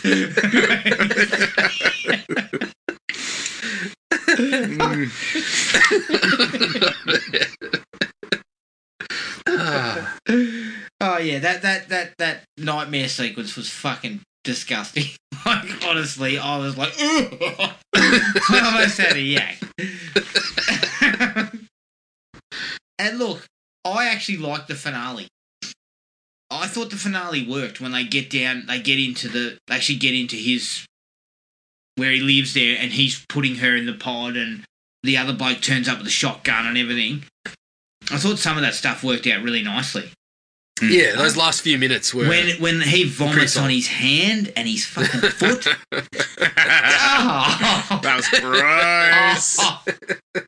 I was like, make it stop. yeah, I was like, tap that's- out. I was I'll like- tap it out while Yeah. I'm watching it. Just stop. That's collateral damage. He was a bit of a jerk, so I didn't mind too much when he lost his hand and his foot. Yeah. oh, Take a bloody quickies or something. Oh, God. But I think I, I, I kind of again I like the fact that even though the relationship between her and her boss was I felt toxic, he kind of becomes almost he- heroic at the Yeah. end, which I thought was an interesting dynamic and a, an interesting thing to do. Because Mhm. in a lot of movies, he would be fodder. You know, you Yeah. would Yeah. have had him killed by Seth. Yeah, I think that showed her humanity as well. She was like, and the, in terms of their relationship or his humanity at that point, yeah, she's like, she's like, wait, Seth, no. Like she's still seeing him as the person, yeah. even though he's he's mutated, and and she still has enough pull to get him to stop what he's doing, and that's the part of the romance. The even though he's completely changed from where they were at, he's still got a part of him that's listening to her. It's like, Yeah. Yeah. And I just thought that whole that shot where she puts the gun to his he that she's holding the gun and he takes the he takes the barrel and puts it to his head. I mean, Mm. that was sad. he morphed with a computer. Like, True. he had become, you know, something else entirely because he'd morphed with the actual telepod. But I just again I, I found that really kind of emotional.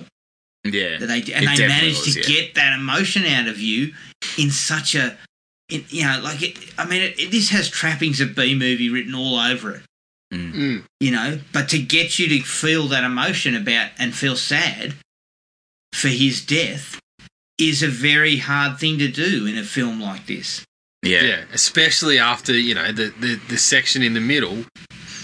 It could have go, gone as you sort of mentioned, Adam. If it's B movie, then it goes full blown villain. He goes full blown villain and Yeah. doesn't really get those moments. But it's a little bit better than that. You know, Yeah. Cronenberg's got a bit more. Yeah, And a couple of Goldblum. sense in that. Goldblum, Goldblum puts that has he puts though? in some effort there. has he got more sense than that yeah, well, you know, if you're talking to a 15 year old me or whoever, you know, when however old it was, he's we- got no sense according Yeah. to you Anyway, Videodrome, after the video Videodrome viewing, I was like, who the fuck is this bloke? I don't want to know any more about him. There must have been a hundred times during the filming of this where um, Goldberg's just Goldblum's just gone, "What the hell is going on?" but I need to be professional. yeah Yeah. And again, there's those sequences that you pointed out, and this is kind of backtracking a little bit. Jared, you pointed out, how, or no, Maddie, you pointed out the fact that he he, he does he, he loses his rag, and then he he does something angry, but then he turns to her and he he kind of almost charms her back into. And this is when he hasn't fully changed, like that sequence where she says. You're sick, and he says, "Do I look like I'm sick?" And he starts punching the fucking Yeah, he's just punching the shit out of that bloody pillar and he's just breaking it up. And there's all that anger in it. And then he kind of turns to her after that and he kind of softens again. And those things, I think, are part of what makes this film successful Yeah, is that you cared about this guy. And you shouldn't, really. yeah, yeah, yeah. So I And Gina think, Davis, I think, in the second half of it, does a stellar job. Like ten out of ten at But the first half it feels a bit forced and and a little bit uh, awkward. But uh, she acts her heart out in that second half. Yeah. She's Well, a very I- important. She's in I very. love what she second half. does. Yeah, Goldblum's kind of the man in the first half. Mm. And I think that again, that's another reason why the film works is because both performances are really her good. trying to her trying to hold it together when she sees him in the apartment, and then absolutely losing her shit as soon as she's outside the apartment, yeah, talking about the abortion, Yeah. is perfect. It's so good. that was that was it for me. Yep, For me likes. too. Me too. Funny uh, that you mistook uh, Goldberg and Goldblum there, Matt. Yeah. You're not the first one to do that. His wife did it too, as we mentioned. Yeah, that's right. Shit, Goldberg's wife. That's right. Oh, God. Yeah, I didn't. I didn't have much more than that. I kind of liked. I just, I found it crazy just watching his the uh, Brundle's descent. Like the his teeth start falling out. and He's talking about how it's evolution, Evolution, and yeah. I I thought it was really cool. It is it a was very actually it was good that they gave him. There was a couple of times when he's just sort of talking to himself. Yeah. Yeah, and they they'd established that that was kind of normal. Yeah. that, that was the sort of guy he was. So it didn't seem Yeah. unnatural. It didn't seem like you know sh- you're looking at it going you know show don't tell. Yeah. That was no. They've established that's who he is. So him chatting to himself through the process was was kind of normal. Yeah. yeah, exactly. And just even it's just simple things like the voice um, activation didn't work on the computer anymore, Hmm. and he was shocked by it. But he's got all these things that are falling apart around him. Yeah, yeah. it that's just what's was shocking. so powerful. Yeah, it's like I found that like really powerful in terms of like explaining. So much could be explained. Why didn't he bother to go and collaborate with somebody else? Why isn't he trying to get extra help outside of his apartment? Hmm. But he just trusts himself and isn't that phased by the process. He's he's uh, he thinks it's actually a good thing at the beginning and just can't see where it, where it's going to. And that that optimism, I guess, adds a bit of credibility to where it ends up. yeah. yeah. And I, I appreciated that. Yeah, agreed. All right, dislikes. I said this at the start. I actually felt the film could have used a little extra time to perhaps build that relationship where they kind of become a couple. There's only a few fleeting scenes where they're kind of outside of the apartment Mm. and where he buys the necklace for her and all that. Mm. But other than that, it doesn't like it doesn't go to me fully embrace that. Yeah, and it felt like so for me from that perspective, it didn't feel like a lot of time was passing. Yeah. So it felt like yeah, it is super quick in that in that regard. Even just showing something of, of yeah, time's past. It's been weeks or months or whatever it is. Mm. They don't really you don't get the sense of that. There's parts of it where you feel like oh, it's happened overnight. Yeah. She hasn't moved her stuff into his apartment. you could have achieved just that. some little things like that probably would have helped to, to strengthen it even further. Yeah. I mean, look, they do a great job with what they deliver, but I just felt another 10, 10 15 minutes wouldn't have hurt. Mm. Because it's not what I would call a super sort of fast paced film. Like, it's because it's not. It's, it's not an action film. It's not built on set pieces. It's built on characters. No, then- it gets moving pretty quickly, but then Yeah. the, the rest of the film they do spend that time with the characters. So And it never Yeah, feels you're saying. boring or slow. So to me, you add that little extra, you, you still would have got away with it. Mm. yeah. Not to mention, let's face it, the second she arrives at the front of his fucking hovel, she is saying, "Yeah, yeah, I'll be there in a second. And the you know, as soon as he steps out of the car, click and fucking take it off. She's Yeah. not going in that fucking thing. Yeah. Like you're looking at that going, this guy's going to kill me when I get in there. yeah, yeah, exactly. She wants that story. yeah, yeah, She she's wants that story. story. I got my limits. I couldn't be a journalist because I'd be looking at that saying, "Ah, "I'm not going in." That's a risk. Yeah. yeah. Yeah, no Yeah. thanks, fucking Ted Bundy. I liked how indignant. I liked how indignant she was when he was like, "That's not on the record." She's she's like, "That is on the record." Yeah, I'm yeah. taking that. Yep. That cracked me up. I'll tell you what, mate. I had a problem with this in Top Gun. and I've got a real problem with it here. Mm. Don't fucking rock up to someone's apartment and have a shower, you scumbag. Yeah. Like, come on. And Yeah, then your that's right. response is, I was in the neighbourhood and felt a bit scummy. You are Yeah. fucking scummy. Yeah, you he's a shouldn't be he's a in there. Dummy, all right. Yeah, yeah. You can keep showering, mate. That scum's not going to wash off. Stay He was a fucking complete dirtbag. yeah, Oh, It's glad she flushed him. It's classic '80s courting, isn't it? Like yeah. it's just, it's just that that that character is product of the time, you know. yeah. she I says do like, no. I had to laugh. She says no, so I'll just, I'll just ignore that and continue on. Like, Yeah. mate, she said no many times. Yeah. Yeah, yeah. No Crossing the means boundary there. possibly. These kind Yeah. seem to be.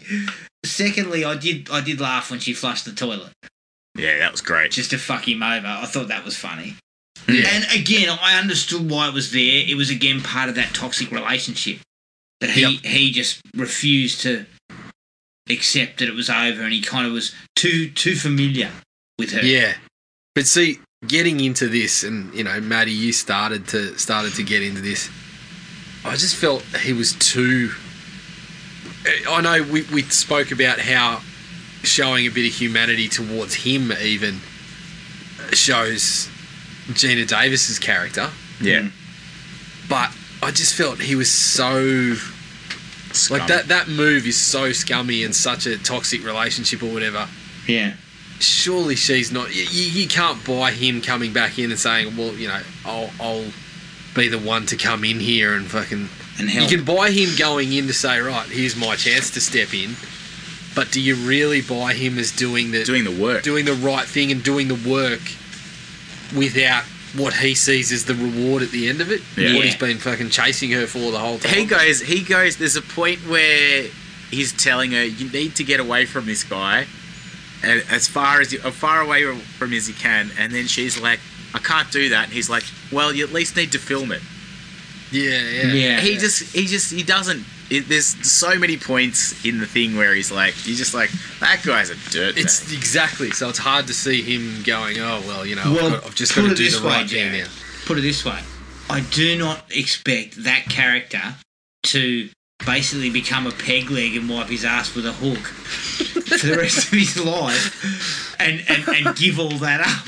Yeah, to You know, save somebody to save else. somebody. That he really, the way I saw it was he was interested in her sexually. That was it. Hmm. Yeah, He wasn't And it's interested kind in of- anything else. it's kind of troublesome to me to think that you know if you leave this film where it is, that hmm. he's possibly the one that's that she's going to be shacking up with afterwards. Like it's Yeah. really troublesome to think about that the way that he's acted. Exactly.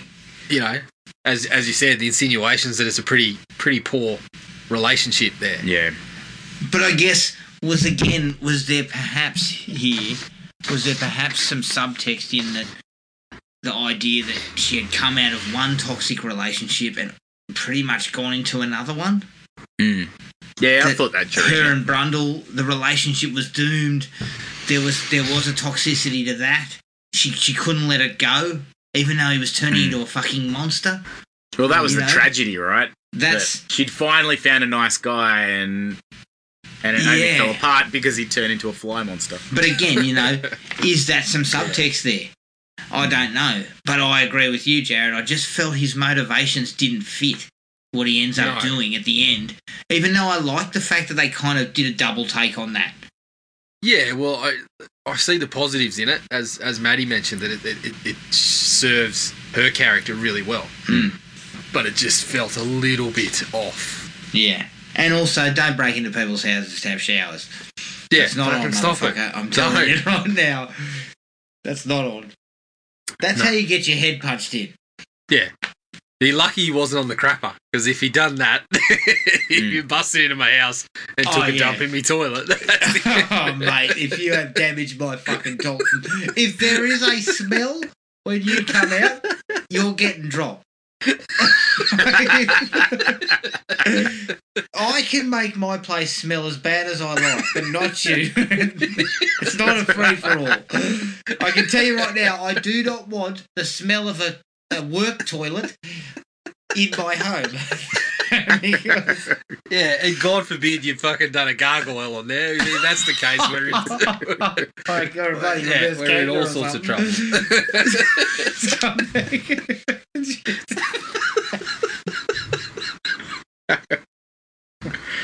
oh dear. oh, shit. Another part that I really couldn't understand was the girl going home with him from the bar. Oh, yeah. Yeah.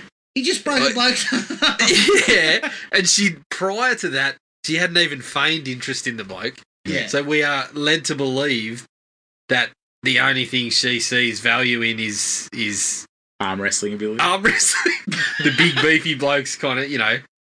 Um, it, it just it was so stupid. Because he Yeah. treats her horribly. He Yeah. does, and he treat like from the get go. It's a, it's it's you can tell he's he's starting to get those kind of. He's acting as you said, Adam. He's talking 100 miles an hour, and he's, He's really erratic, skittish yeah. and started to. So she sees him, and you can see her looking at him, kind of going, "Mm, you know, what's what's going on. And then that happens, and he just grabs her by the hand and walks out, and then she's like, "Yeah, okay, Yeah. Like- with the explanation being, I won you in an arm wrestle. yeah, yeah, really very silly, Poor. Very poor. really silly for for a movie that, you know, as we said, has a bit of nuance to how it handles relationships. Yeah. That was pretty pretty ordinary. Mm. Yeah. And I actually don't think you needed that. The only idea behind her being there was obviously that he was try- going to try and force her into the machine. Yeah, and it's a pretty deep sort of, you know, it, it- it's edging towards these point point at this point of no return that they try to keep him from getting to. But I don't But know whether just- you needed it because you'd already tried that on with um, Geena Davis and Yeah. failed. And to me, if you wanted the arm wrestling scene, it could have just been to show that he was now like super strong. Yeah, I guess the other girl is kind of starting to show again. It's it's making the the issues in their relationship pretty pretty upfront. Yeah. But I just I just thought the way that it all went down was It was very Silly. quick, too. Like I, I can get the kind of show of strength because we're we're looking to see his the changes physically, but again, you did that with the gymnastics, didn't you? Yeah. he comes Yeah. out and cracks out a fucking Olympic gymnastics routine in his lounge room. Um, but- And he's voraciously had sex for four hours or something. Yeah, he's, like a dick looks like a bloody. it looks like it's been fucking set on fire because he's been using. I don't know how his ear's falling off and his dick doesn't. It probably I don't know. Did. Did you pause it when he looked into the, the medicine cabinet? It might have been on the top That's part of the museum. Bloody fly cock and fly balls in there. Redundant. Evolution. Um, no, but we'd already seen the feats of strength. In a way, it's kind of not really that necessary because it doesn't. It doesn't play into that much either because she goes to leave and what he says, be afraid, be very afraid, Yeah. and then she leaves. So it doesn't really hurt the relationship because Geena Davis by that stage already realizes he's he's starting to have problems. Mm. So it's an interesting scene, whether or not it, it, it has a lot of merit, but it's just poorly played as to how.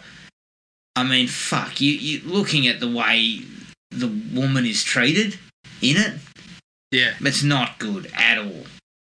And even just thinking, I mean, she might have gone, shit, your arm to the bloke that she was supposedly with. Maybe hung around to help, but she just fucking takes off on him too. Like, Yeah, I, I didn't really get it. no. Instead of little children, I should have been going around breaking people's arms. Yeah. That would have been a much that would have better been a much better first date. Just challenging people to arm wrestles randomly. An arm wrestle. Get the leg over. That's how it works. oh God! Question for you guys: How did he get that massive piece of computer stuck to his back? In the Yeah, that which creates the cut. That's oh yeah, and his yeah. He Yeah, goes, "Oh, how did that he didn't get even there?" notice it. Yeah. It And was she on, goes, it "Give was us on a his look." couch. It was on his couch slash bed, wasn't it? But fuck, it's huge. you should have known you were laying on it. Yeah. Come on. Jeez. too busy, too busy bulking up. Yeah, because it's jammed right in there, right? Mm. Yeah. So how long you been? How many days have you been walking around with that stuck on you? That was a bit odd. yeah, that was a bit silly, wasn't it? Uh, what else did I have? See, I didn't have a lot much else other than the fact that I know that sort of Veronica loves the bloke. But for Yeah. Christ's sake, when I see him and he looks like that, I'm just going, Yeah. fucking hell, this is over. Yeah, yeah. No yeah, when he walks out, when he walks out to visit you, and you see, you know, his dick and balls fucking fall out in, out the leg of his pants, it's, it's probably over.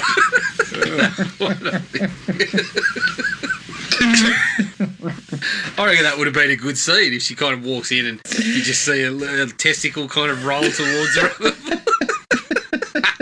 oh, he- that's where we've got the to. thud of flesh on wood as his cock drops off. yeah. Uh, Yeah, that's what I wanted her to kind of walk in and go, oh, yeah, I, I, I didn't realise it was quite this bad. But you are, you are fucked, aren't you? uh, Side note: If that was Greg Norman's cock, I would have put a hole in the cock. through the third, the third, uh, second, and first floors of the, the apartment.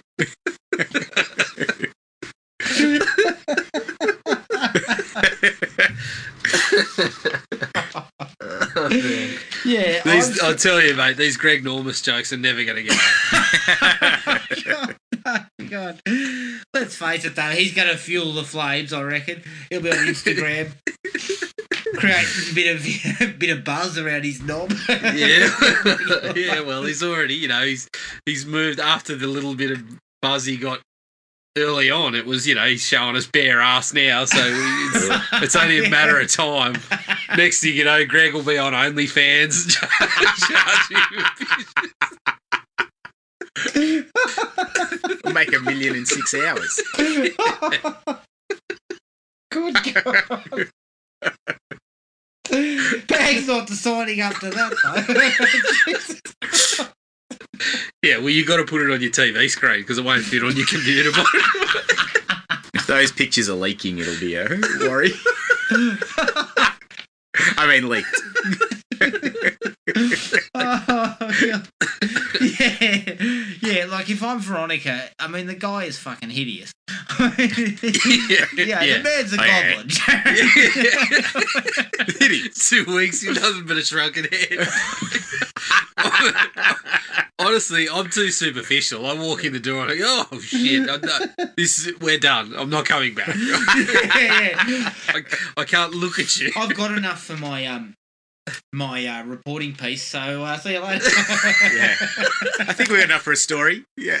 Yeah, yeah. The book's done. Look, it was going to be a three-page piece, but I think we will just squeeze it onto the back. yeah, one and a half will do. they gave me a thousand words, but I think five hundred's got to go. oh shit! Uh, look, that was it for me. What about you, folks? No, that was that was mainly it. Just those couple of things that you know the the the re- forming of the relationships with a couple of those people, and and mainly Mister Mister. I hated the shift to him jumping through the window at the abortion Oh, clinic yeah. to grab her.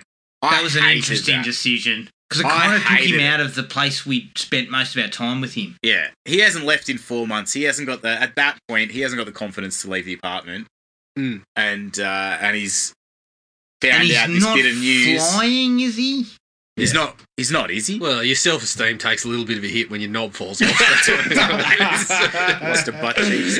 Not if you're Greg Norman and it fucking I hated that. that. I hate. I thought that part of the movie. It was just. It was. It didn't fit in with the rest of the stuff that had gone on.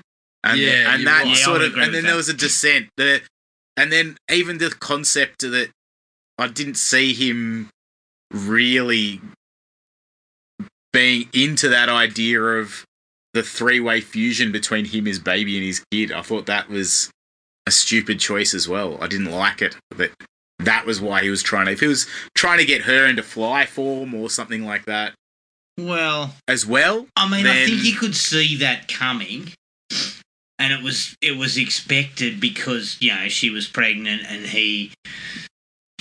I just, Yeah. after you've seen him just go, well, fuck you, get out of my life. You're a waste of time and you're boring. He like fucks her off pretty quickly, and then he's like, no, actually, I'm gonna meld myself to you forever.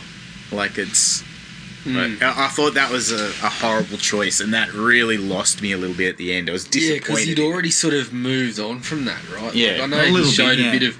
I know. I know the baby him- got him back in, but Yeah, I just thought I thought it was. I thought that.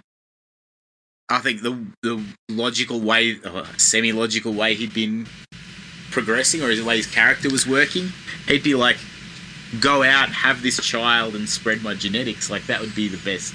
It's, he'd be like trying to give her stuff to help support her, as opposed to, I'm going to abduct you and fuse myself to you, mm. Yeah. because that has no future. great. It has no sense. future. There's no future in it. And I'm it's- actually it's surprised. completely illogical. I'm actually surprised he didn't put a gun to his head and commit suicide. Mm. You know, like that. He told her to leave. You know, I might hurt you. Yeah. This is over. You know, I mean, I'm thinking the guy looks like fucking shit.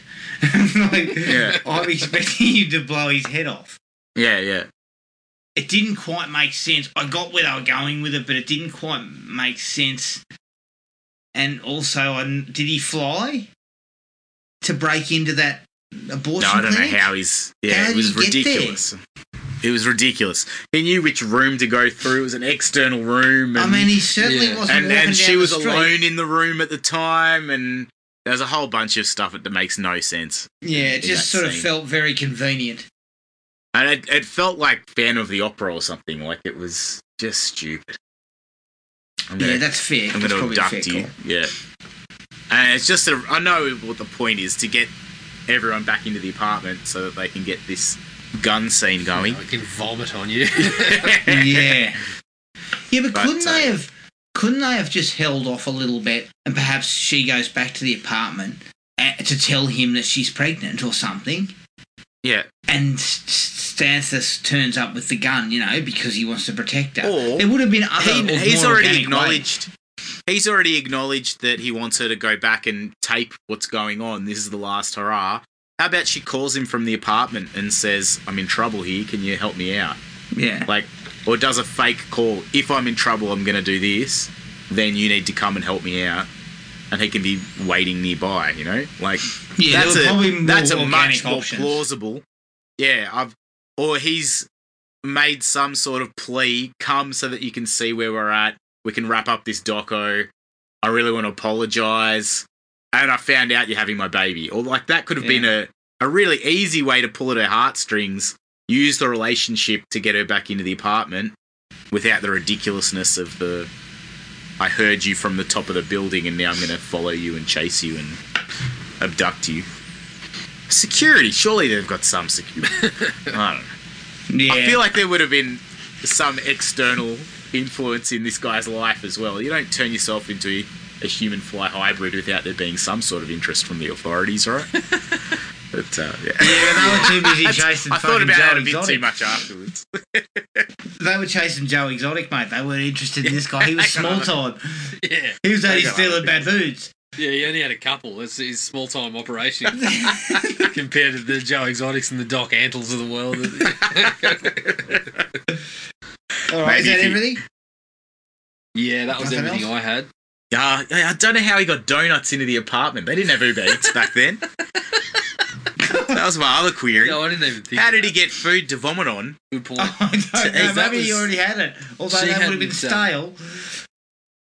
Yeah, she had. Oh, yeah. Well, that's right. It would have been. Would have had to had to have been a while before that. But, I guess again, flies don't care. care? He was a fly. Yeah. yeah. He didn't The other one- She was stale. The other the other little part that got to me was the I've tried to get in contact with you. He's been in one place. He didn't try that hard. Did he knock on the door. He was pretty willing to have her come into the apartment. exactly. yeah. But anyway, these were little things. It was a good movie. I did really like it.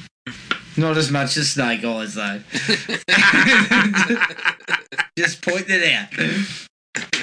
All right, that was The Fly. You can find us on Podomatic, iTunes, and Spotify. Send us an email at thrillme at iinet.net.au.